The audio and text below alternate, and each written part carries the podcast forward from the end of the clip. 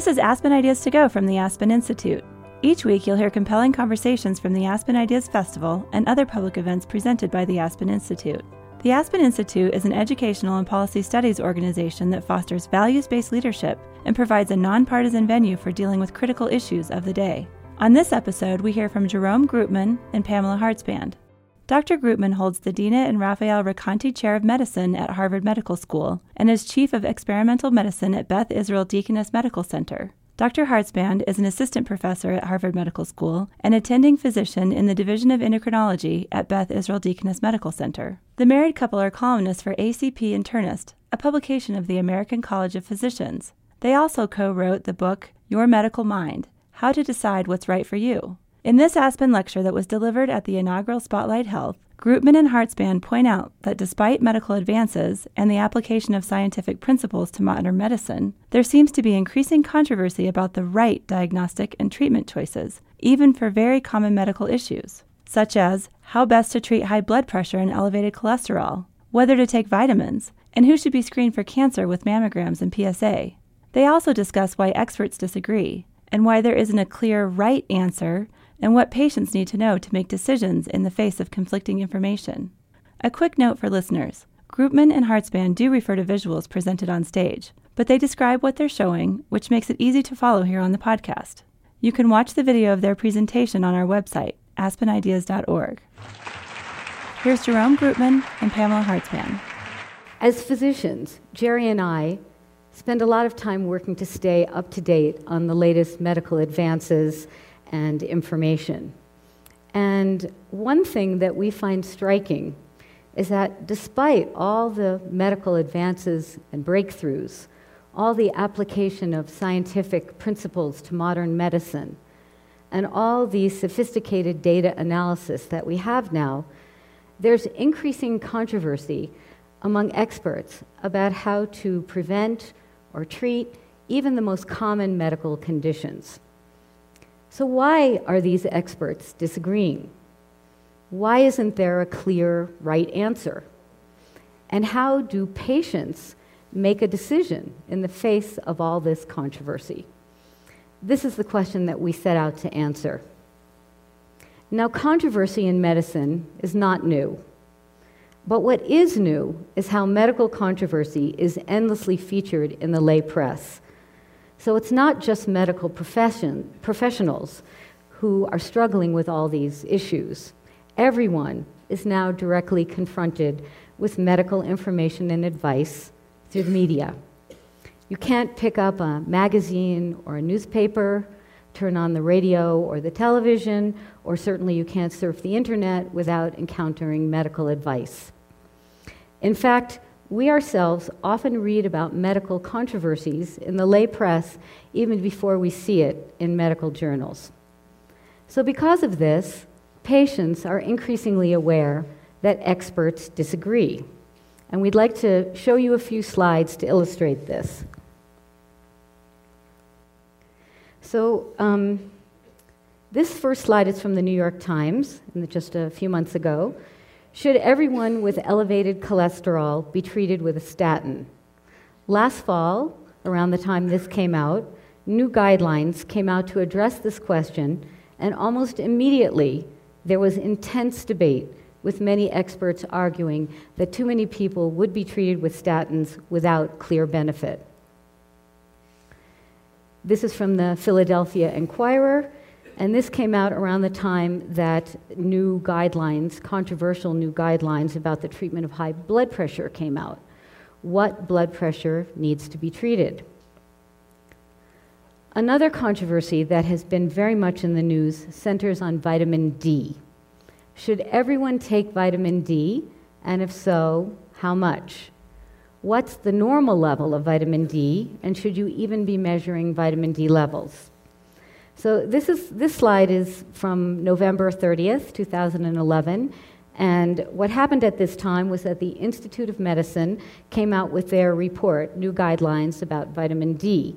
And on the same day, you can see the headlines from the New York Times and from the Wall Street Journal. The New York Times said extra vitamin D is not necessary, and the Wall Street Journal, reading the very same information, concluded triple the vitamin D intake. I'm sure you're all aware of the conflicting recommendations about cancer screening. At what age and how often should a, should a woman have a mammogram? And do mammograms even save lives? The debate about PSA screening has been everywhere. You can see there the family guy up in the corner. Should a healthy man have PSA screening? This debate was highlighted in an October 2011 PBS NewsHour, and almost a year later, the very same debate with a point counterpoint was in the Wall Street Journal, and this continues today.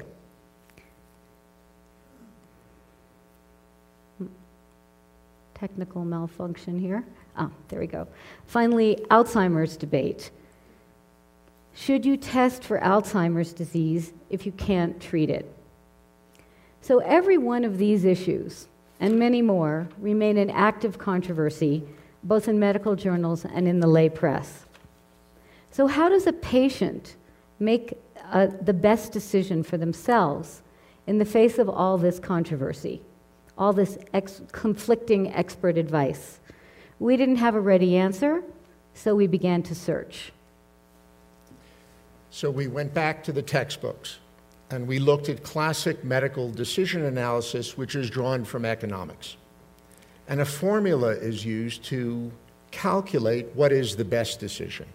And the formula is derived from the work of Daniel Bernoulli, who was a mathematician in Holland in the 1700s. Now, Bernoulli was looking at decision making in the marketplace.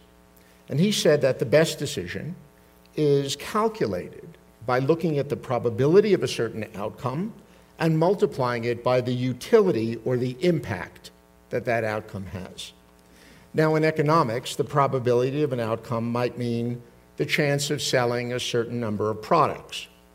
And utility is basically the profit in dollars, or more specifically, the impact that it has on the bottom line of the company. Now, this formula underlies much of economic decision analysis, and it's been imported and applied to medicine. In medicine, you can estimate the probability of an outcome. For example, consider treatment of prostate cancer. You can look at the probability of an outcome, for example, urinary incontinence. But then the question becomes how do you put a number on that second part of the equation, on the utility, the impact it has on your life. Now, there are three different methods that have been used in classic medical decision analysis. The first is a linear rating scale from zero to one, where zero is death and one is perfect health. And you're supposed to look at the scale and say, well, if I developed urinary incontinence, my life would be at this point between zero and one. Another method is called the time trade off. Here you're asked, how many years of life would you be willing to trade off or give up in order to avoid incontinence? And the third is called the standard gamble, which comes from game theory.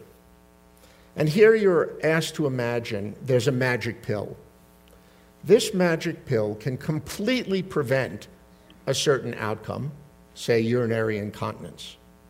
But in a certain percentage of cases, it immediately kills you.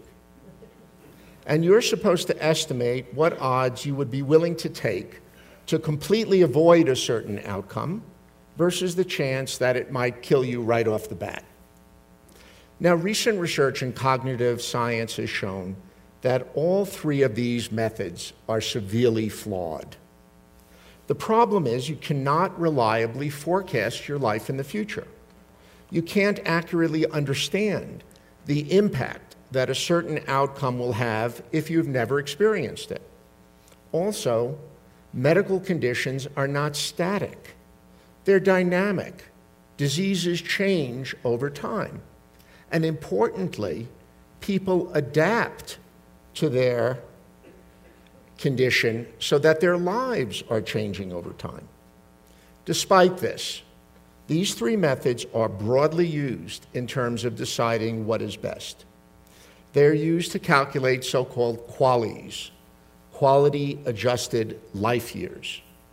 They set priorities for the National Health Service in the United Kingdom, where they ask healthy British citizens how much time would you trade off for a certain medical condition.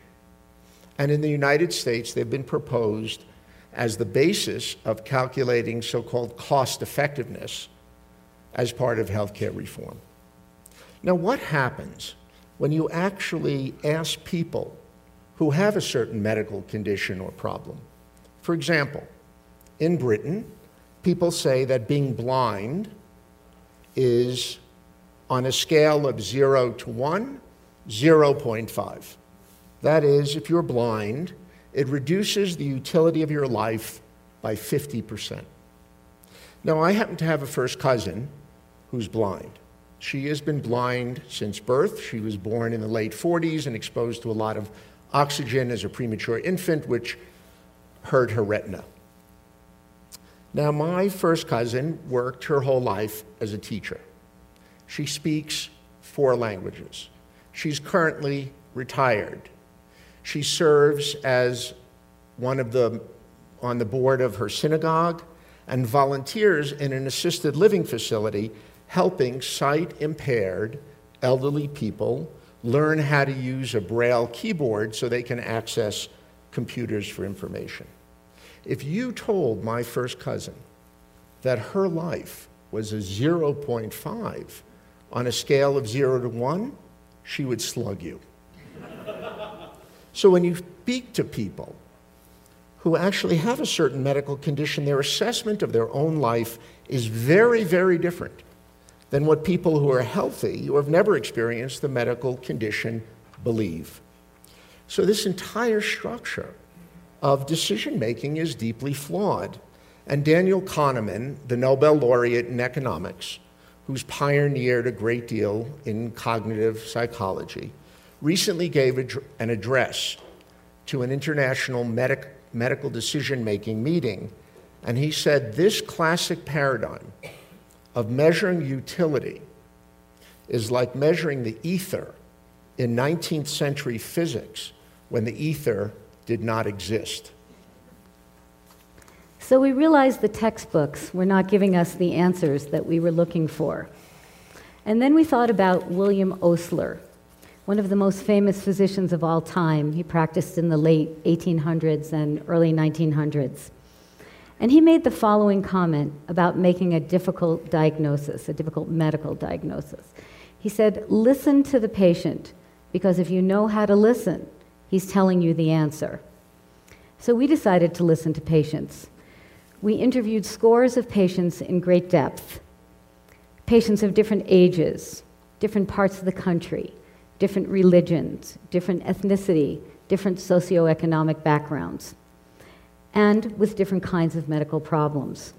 And we asked them how they made their medical decisions. And although we found that patients were individual in how they made their decisions, there were also common threads in the approaches that they took to their health and their medical problems. And to explain these common threads, we'd like to involve all of you right now in a thought experiment. And we're just going to begin by asking you a few questions. So, first, raise your hand if you yourself, over the past year, have been a patient. And what I mean by a patient is not only have you been in the hospital or in the emergency room, but have you just been in for a checkup or a minor medical issue, and seen by a doctor? Like I said, pretty much everybody. So now try to remember the experience of being a doctor. Put your mind. Patient. Oh, excuse me, of being a patient. being, put yourself into the mindset of being a patient. And imagine now that you're sitting in your doctor's office and your doctor tells you that your blood pressure is too high. And that although you've been exercising, you've changed your diet, you've lost weight, your blood pressure is still too high. And so your doctor says, now you need medication for this elevated blood pressure. So raise your hand if you want to be proactive. You want to aim for perfect blood pressure control, and you'll do whatever it takes to get that. Okay?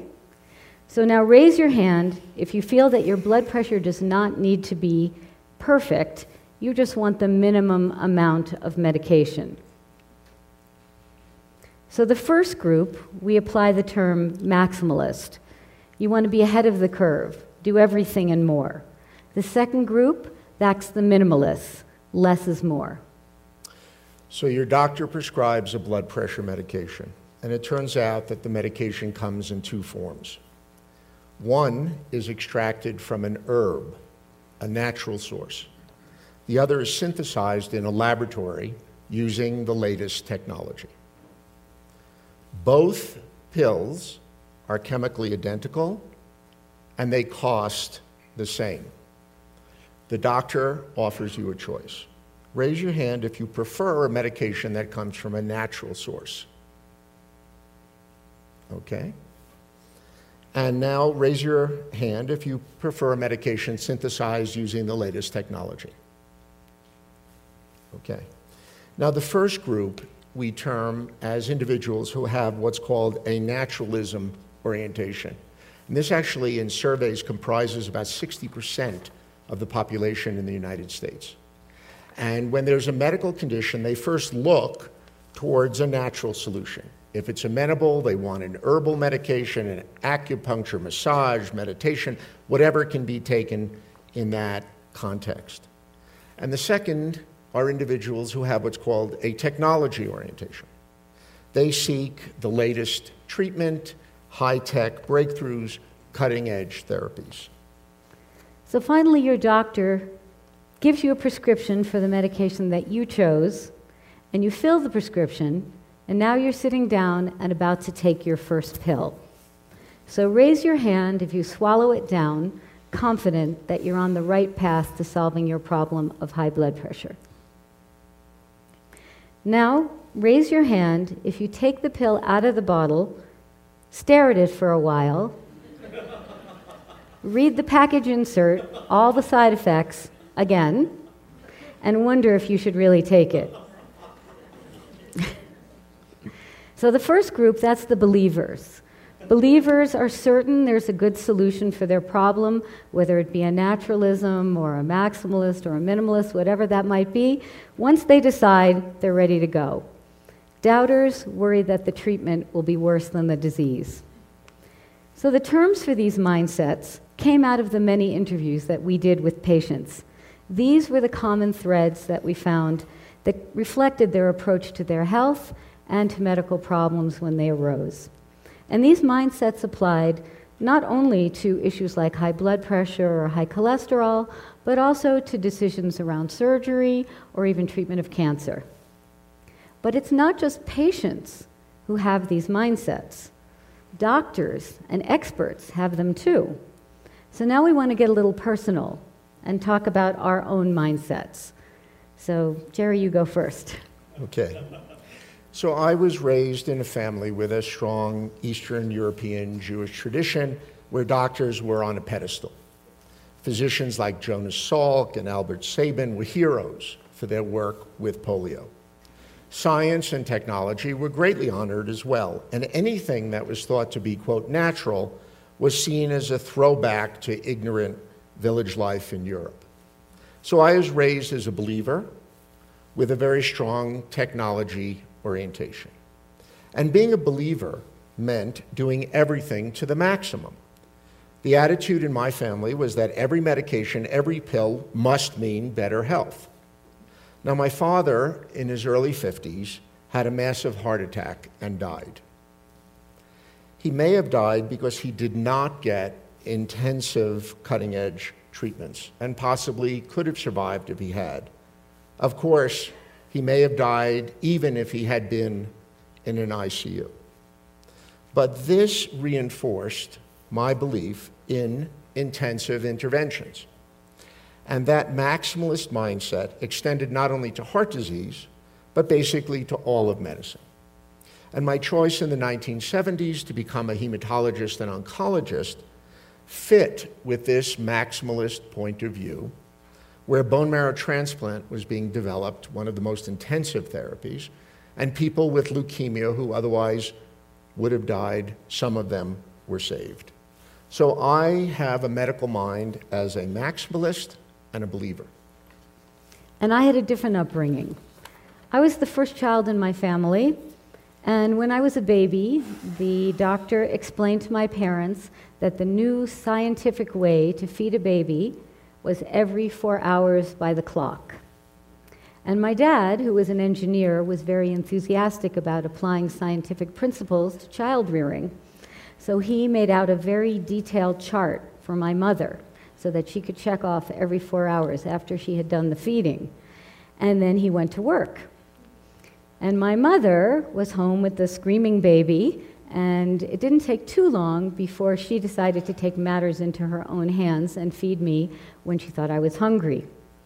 And when my dad came home, he was scandalized. How can you not follow the advice of the experts? And her response was the doubter response experts don't know everything. Now, my parents were ahead of their time with respect to a healthy lifestyle. They never smoked, they were avid exercisers. My dad got my sisters and I up early every morning to do the Royal Canadian Air Force exercises. and my mother was in the forefront of healthy eating and had us all eating whole wheat bread, which in the 1950s was not a very tasty item. My parents have had the good fortune, by virtue of their genes and or lifestyle, to live long and healthy lives with a minimum of medical intervention. My dad will be 90 next month. He still works out in the gym every day and then works on his computer. My mom is a few years younger, but also an avid exerciser. And this background has contributed to my minimalist doubter orientation. So Jerry is a maximalist and a believer, while I'm a minimalist and a doubter. And we maintained these mindsets about our own health despite the fact that we went to very similar medical schools. He went to Columbia, I went to Harvard, and we trained at the very same hospital, Mass General Hospital in Boston. So, why are we telling you this? We're pointing it out to show you that doctors and experts have medical minds too, and that this can impact the advice that they give. But of course, when you're making decisions about treatment, we must also consider the science, the numbers, the evidence, the data from clinical trials. Shouldn't these numbers give you all the information that you need to figure out what is the best? So, one of the first patients we spoke with is a woman we call Susan Pell. Now, all the patients we talk about with you today are real, but we changed their names for, uh, for the purposes of confidentiality and they gave us permission to tell their stories. Susan is in her 40s, works as a nursing assistant, and on a routine checkup with her primary care doctor, was found to have an elevated cholesterol level of 240. And this was confirmed on a repeat test, and the normal cutoff is 200. Now, Susan's a very active person. She walks regularly, follows a healthy diet, she does not smoke, doesn't have hypertension or diabetes. Her doctor said, Susan, you need treatment for your high cholesterol. You need a statin medication. This will decrease your risk of a heart attack by 30%. Now, that made an impression on Susan. She said she'd think about it, but she did not immediately fill the prescription. And she surfed the internet and came up upon a website which has what's called a risk calculator. And a risk calculator answers a key question that every patient should ask himself or herself, regardless of the condition. And that is, what is my risk of a certain outcome without any treatment? Now, in Susan's case, a woman in her 40s with a cholesterol of 240 and no other risk factors, the chance that she would have a heart attack in the ensuing 10 years is 1 in 100 or 1%. Now, even if she were in her 50s and her cholesterol rose to 280, her risk of a heart attack in the ensuing 10 years would be 2%, 2 in 100. So you see how your mind plays a trick on you. When you hear that a statin medication will reduce your risk of a heart attack by 30%, it sounds to you as though you are at 100% risk for a heart attack. But for a woman like Susan, it's really 30% of 1%. Or if she were in her 50s with a cholesterol of 280, it would be 30% of 2%, which is clearly much different in terms of impact than what she had originally heard. Now, we spoke with patients like a woman we call Michelle Bird. Michelle is a maximalist and a believer. And Michelle said, I would immediately take a statin. I could be that one in a hundred who's going to have a heart attack over the next 10 years. I'm taking the drug. But Susan was a minimalist and a doubter and was not convinced by the numbers.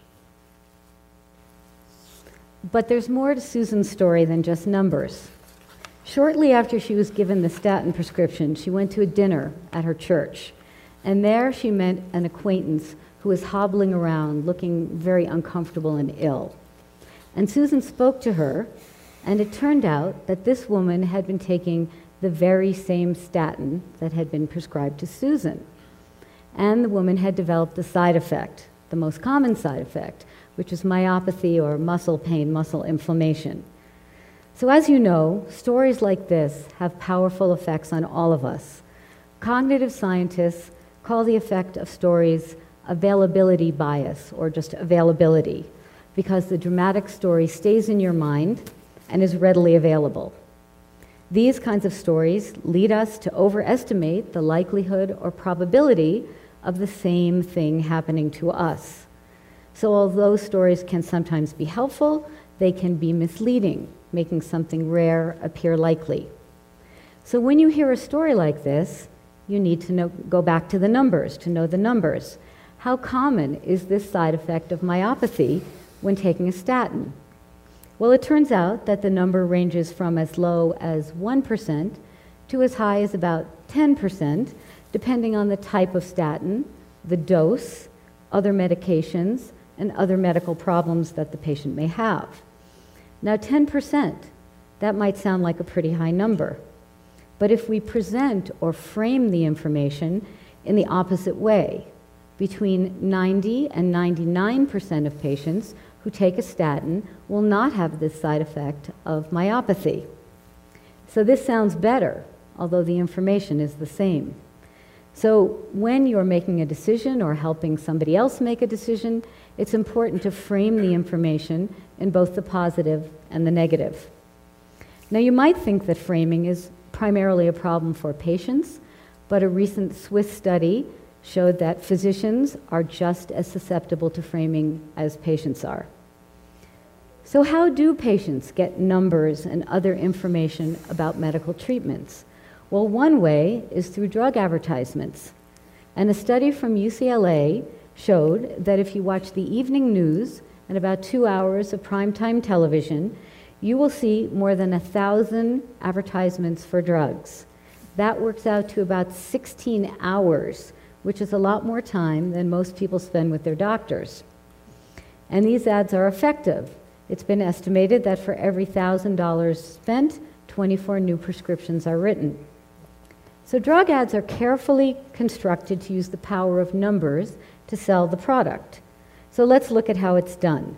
Numbers are framed in the most positive way. For example, for a statin, as Jerry said, an ad might say there's a 30% decrease in the risk of a heart attack, but it won't say that it's 30% of 1% or 30% of 2%.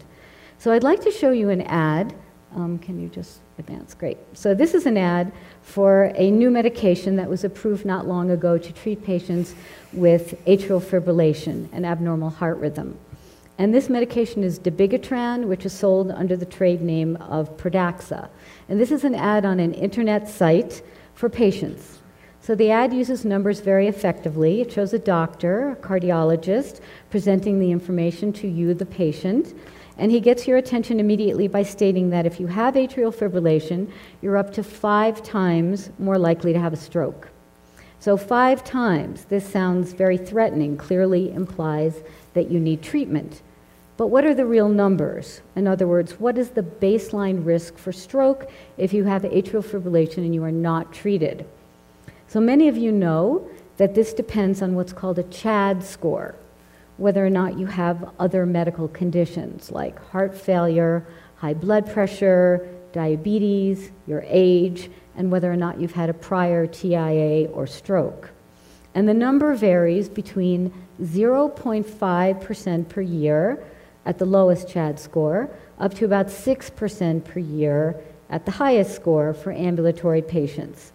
And these are much less impressive sounding numbers than five times increased risk. But now let's frame those numbers in the opposite way. The vast majority of patients, between 94 and 99.5% of patients, will not have a stroke each year despite having untreated atrial fibrillation. Now, the ad goes on to say that the risk for stroke associated with atrial fibrillation is decreased by 35% more with this new treatment than with the traditional treatment, which is warfarin. Again, what are the actual numbers?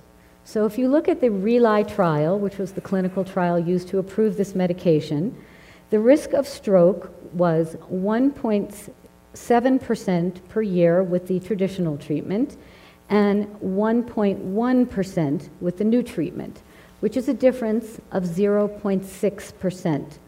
So, although the relative decrease in risk was 35%, the absolute decrease in risk was 0.6%.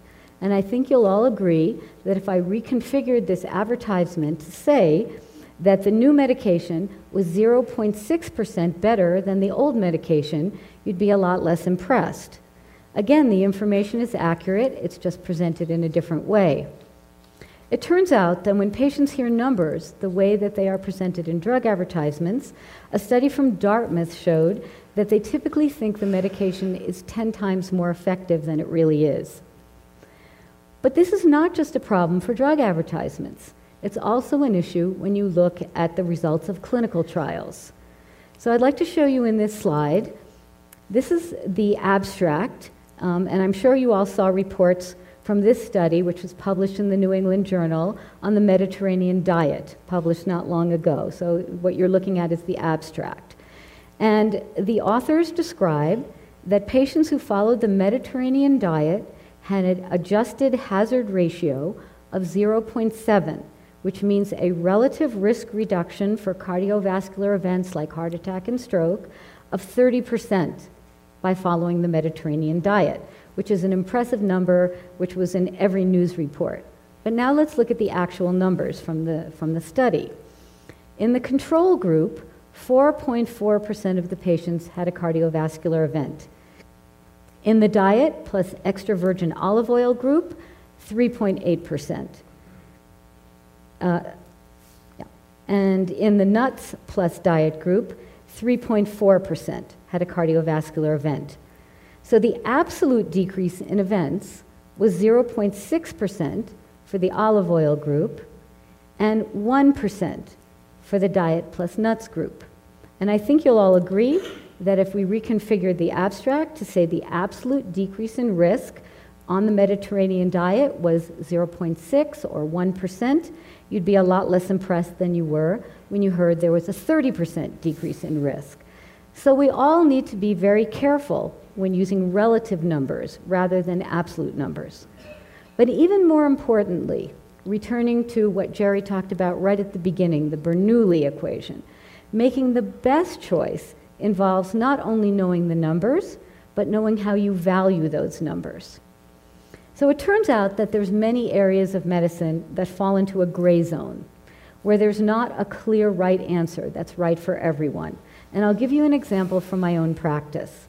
As an endocrinologist, I frequently see patients with thyroid nodules, lumps in their thyroid gland. The vast majority of these are benign, but a small number are malignant. So, in order to evaluate these nodules, we do a needle biopsy. But sometimes these biopsies don't give us a definite answer. Sometimes we can't even get enough cells, even on repeated biopsies. So then we need to decide whether or not to do surgery. So recently I saw a patient who had been to all three of the major Harvard teaching hospitals, She had had a biopsy at every one of these hospitals, and none of them gave adequate cells to be able to make a diagnosis. So the ultrasound showed no particularly worrisome findings. So, what are the numbers? The risk of malignancy in this setting is somewhere between 2 and 12 percent. So she said to me, What would you do? Now, what would you do? That's a question we get asked all the time as doctors. So, looking at these numbers, I said, Well, if it were me, I'd watch and wait. But if it were my husband, he would have had surgery yesterday. so we're both looking at the same numbers, but we have different medical mindsets. Now, we're not suggesting that the doctor and the patient need to have the same medical mindset. Sometimes being challenged can help you make a better decision.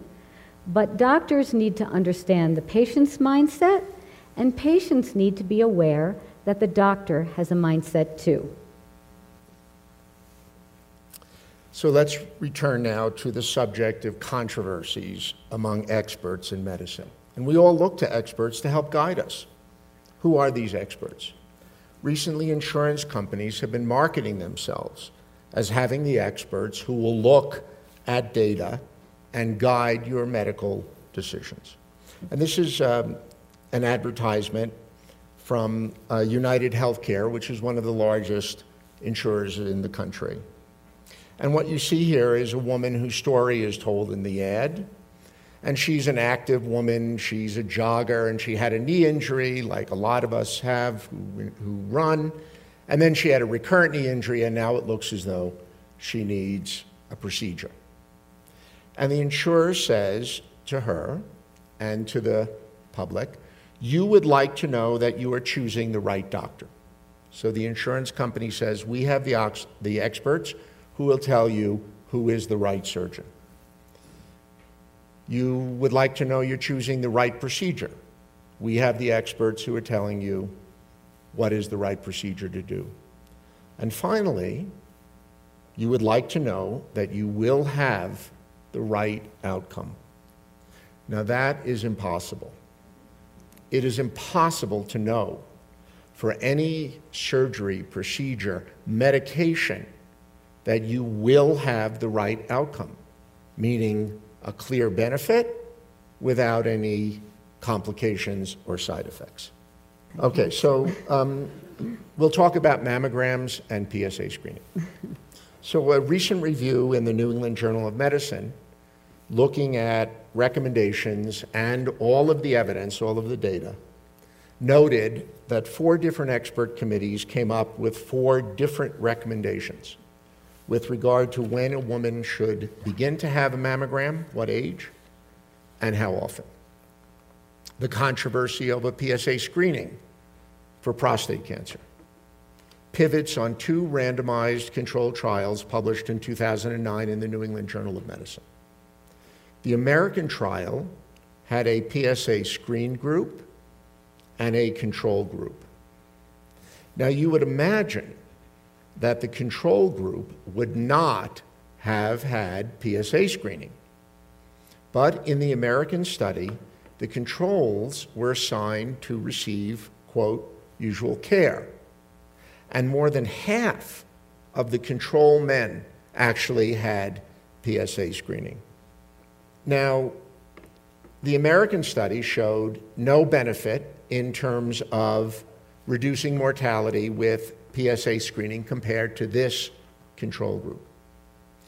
A large multi-center European trial did show a benefit in terms of reducing mortality, but there were no uniform criteria from center to center with regard to how often should a man be screened in the trial and what cutoff should be used for a biopsy.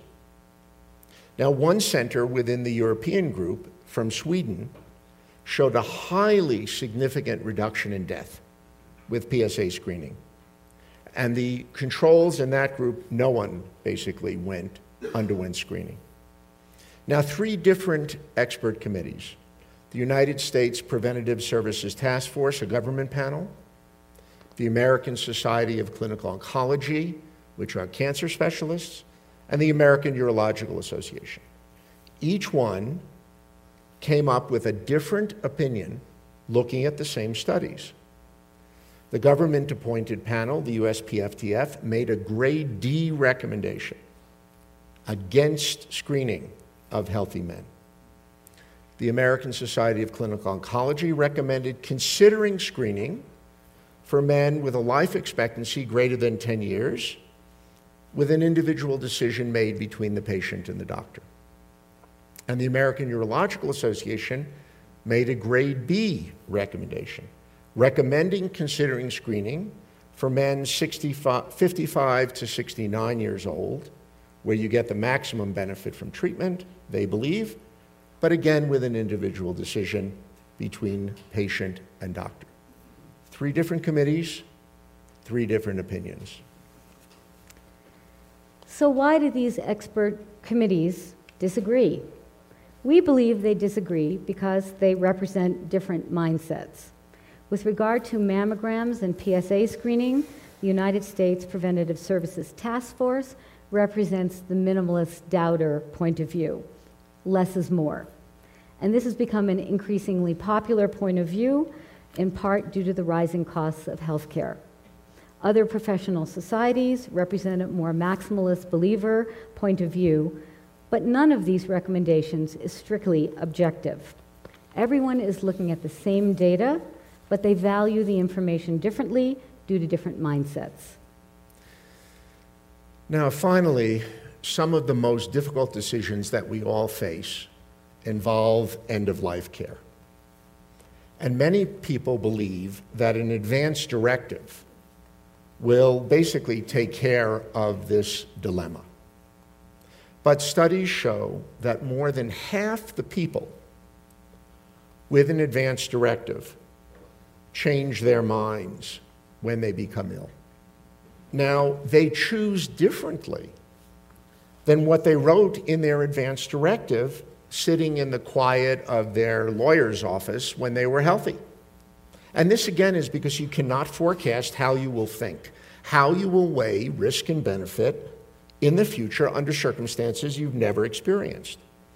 Also, advanced directives, including even the new modified, what's called POLST, which was featured recently in the Wall Street Journal, these cannot encompass every clinical scenario. For example, you enter the hospital with pneumonia and you have in your advance directive or you write in POLST, I do not want to be on a ventilator. I don't want to be intubated and put on a respirator. But then the doctor says, you know, your pneumonia is so bad, we need to support you on a ventilator for a few days until the antibiotics take effect, and then hopefully we can get you off the ventilator and you'll go back to living. Should you not change your mind? So it's very complicated and not simple to predict. Also, there's a lot of talk about futility, that people are treated and there's no prospect of improvement. But formulas, algorithms have been devised and tested in the United States, in the United Kingdom, and in France to try to define futility when it's not worth treating very sick people. It turns out you can do this for a group of a thousand, but you can't identify who within that group will actually survive and go on and have a good quality of life. You can't amend the formula for the individual. And finally, there's what's called surrogate decision making. And this occurs when we have to make choices for others. Someone is in a coma, someone might be demented, someone might be on medication that prevents clear thinking. How do you do it? It's, there's no simple answer, but we believe that going back and considering what was the mindset of that person who cannot decide for himself or herself now, was he a maximalist or a minimalist, a believer or a doubter, have a technology or a naturalism orientation? That can at least give you a framework to begin a conversation about what choices might be made as a surrogate for him or her. So, how can a patient who can think and can judge make a decision when all these experts are disagreeing?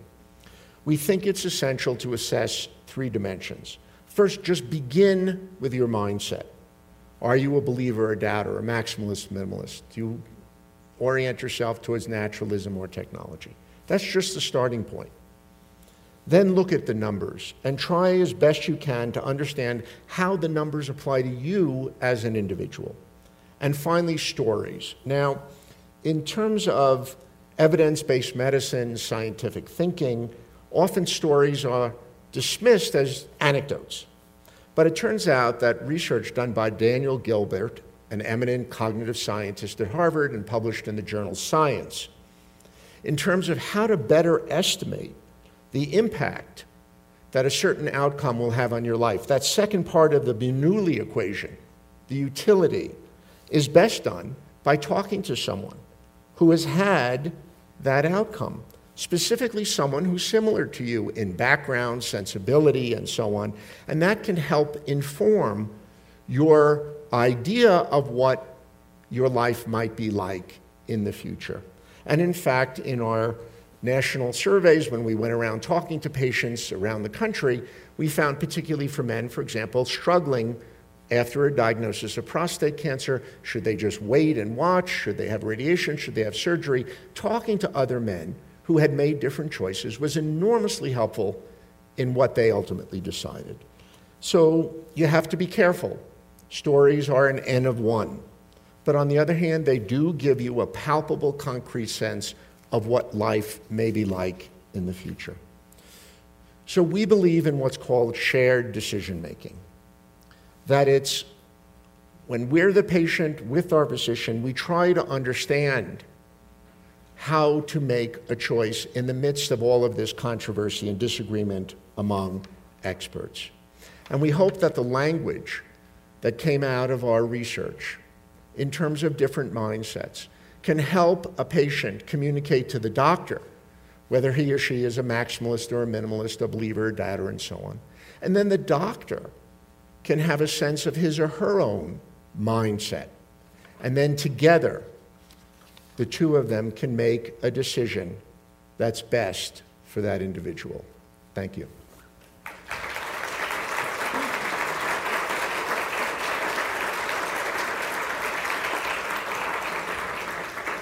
I think we have a little time for questions. Yes. Thank you. Um, you talked a little bit about the influence of stories in making a decision. Did you look at um, a patient's belief in that they had made the right decision and how that influenced the outcome of treatment? Yes, we, we actually um, didn't have time to talk about everything that we, we looked at, but we looked at the issue of regret which uh, is a huge issue in medicine because you can go to the best of the best of the best and have a poor outcome. It happens. It's real. There is no perfection in medicine, and you may not even be able to identify the reason why. And we profiled two patients, one, both of whom had orthopedic procedures. They were both very active and so on, and they had come to the point where they needed surgery, it was believed. Both did not have, neither one had a good outcome. One, though, had felt that he had gone through real due diligence. He had checked on the surgeon in terms of how, you know, the frequency, as Pam said, of how many procedures, had looked at the numbers, had thought about how long he had delayed this, what it was doing to the quality of his life, and so on, and felt he had made a very considered decision with eyes open. The other was a woman who felt she had been boxed in.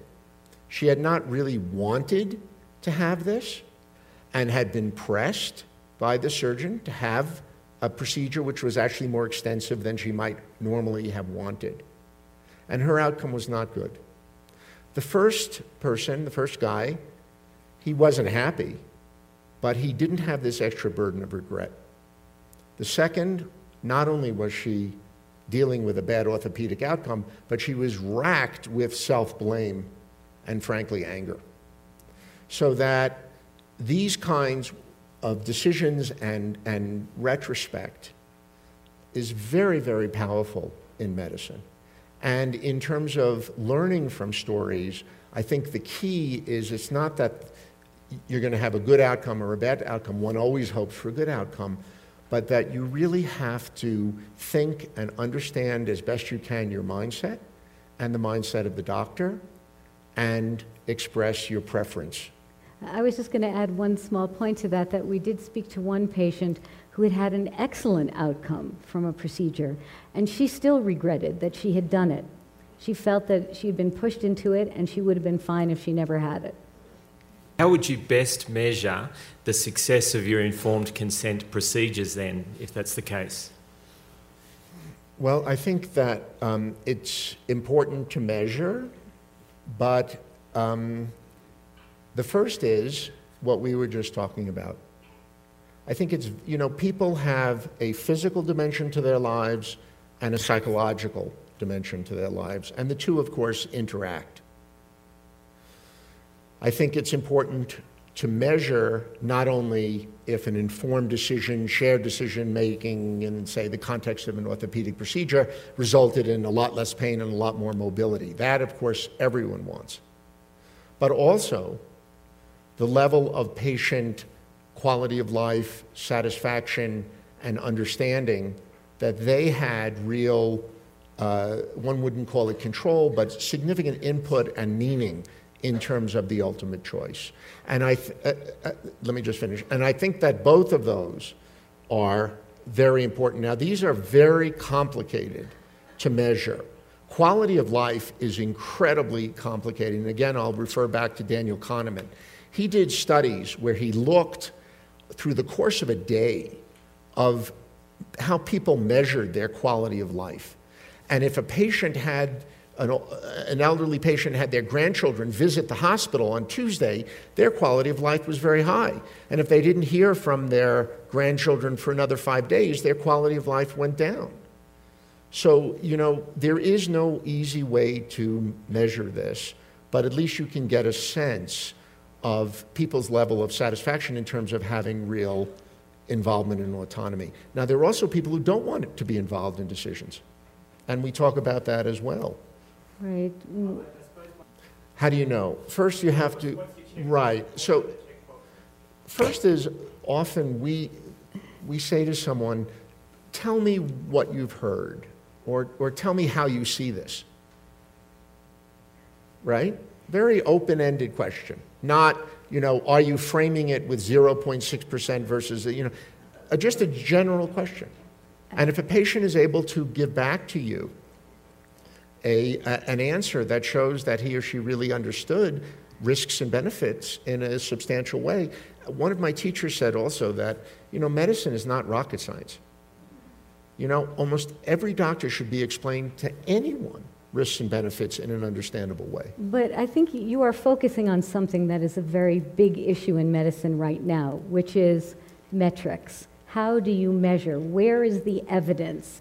Um, and, and what we're trying to bring out, in part by this talk, is that there are things that are very difficult to measure. Maybe you can't even measure them. And even if you have every metric that you are able to measure, you're not going to capture some element of this experience. That's really what we're trying to say. Different mindsets, uh, and that really fascinated me and troubled me, which was that they had different mindsets. But it seems to me they have the same mindset, which is that we've already made up our decision ahead of time. Please don't confuse us with any data or facts. And so what I'm, what I'm wondering is, what I'm wondering is when it comes to national guidelines, and as an emergency physician, I confront this all the time. We have to, we have to do what the guidelines say. But many of these guidelines are written by experts who have huge financial conflicts of interest and they don't know how to read the data without the mindset that they had coming in. So, should we do away with guidelines that are supposed to help us, but really all they do is answer the question you know, dear cardiology, dear neurology, what was your bias? Yeah, I think, you know, first of all, I think guidelines are a very helpful thing. Guidelines uh, involve a very extensive review of the available data and discussion of how they came to their conclusions, and they're really helpful. But when guidelines become mandates, which is what you're talking about, then you have a problem because you're not able to individualize to the patient. So I, we are you know, I think this is a very, very important issue. And as we said, you know, the guy, you can have three sets of guidelines by three separate different committees, uh, uh, uh, expert um, organizations. So, for example, you know, are you supposed to follow this guideline or that guideline or the other guideline? So I think it's very, very important, sort of along the same idea that we were just saying, where you, you can't always measure and check off the checkbox that you did everything right. Sometimes you have to individualize. Sometimes you have to be um, specific to uh, a situation that doesn't fit quite into the guidelines. You have to, as, as, as doctors and clinicians, you have to be able to think, not just follow the guidelines. So I think that that's so important in terms of medical education now, and something that we really try to bring out to our uh, residents and students that um, you are required to think. Just because it says this doesn't mean it applies in any particular setting. I think it's a great point you bring out. Um, I'm Keith Epstein with AARP, strategic advisor. So some, some doctors are confined by those the protocols they must follow. Uh, realistically, many doctors have very limited time they can spend with each patient to go through this sort of process of shared decision making that you described. Are there other tools, services, methods, approaches that one could develop to enable patients, um, even on the prevention side, to actually, to actually make good decisions that work for them, that incorporate some of your thinking? Well, I think first is that what we hope, and, and uh, you know, some of the writing we've done and, and, and, I, and other people, is that patients, before they come to the physician, if they have knowledge, this kind of language, this is not complicated, maximalist, minimalist, believer data, to have at least a sense of where they're coming from, what their mindset is. But I also believe that medicine is being severely damaged by this whole efficiency and compression of time. It really is. And when you go with a, with a real medical problem to a physician, you need time to think this through. And you may not even make a decision or shouldn't make a decision on the first appointment. So the idea that there are now, you know, everything is in, in it's called Taylorism, you know, uh, you know, there's high efficiency, like you're in some sort of Toyota plant and you're just knocking out cars, you know, that are all identical, mind you, and all new. You know, and that's the paradigm for modern medicine that it's industrialized. And people have written that in the New England Journal of Medicine. This should be the new medicine. We feel that is absolutely wrong. It's wrong because it, it's not the way that medicine should be, and it's not the way that good decisions are made for individuals. And the reason it's configured that way is because there is this shift now away from thinking about individuals to talking about populations. There was an article in the Journal of the American Medical Association. The care of the individual is obsolete. That's ridiculous. Medicine is all about us being individuals and making choices that are meaningful in our lives. That was Dr. Jerome Groopman and Dr. Pamela Hartzband recorded live at the Aspen Ideas Festival Spotlight Health on June 26, 2014. The Aspen Ideas Festival is the nation's premier gathering place for leaders from around the globe and from across disciplines to engage in deep, inquisitive discussion and tackle the ideas and issues that both shape our lives and challenge our times. You can discover more at our website, aspenideas.org. Make sure to subscribe to this podcast, Aspen Ideas to Go, on iTunes or other popular podcasting services. You can also follow the festival on Twitter at Aspen Ideas and on Facebook. I'm Trisha Johnson, Editorial Director of Public Programs at the Aspen Institute. Thank you for listening.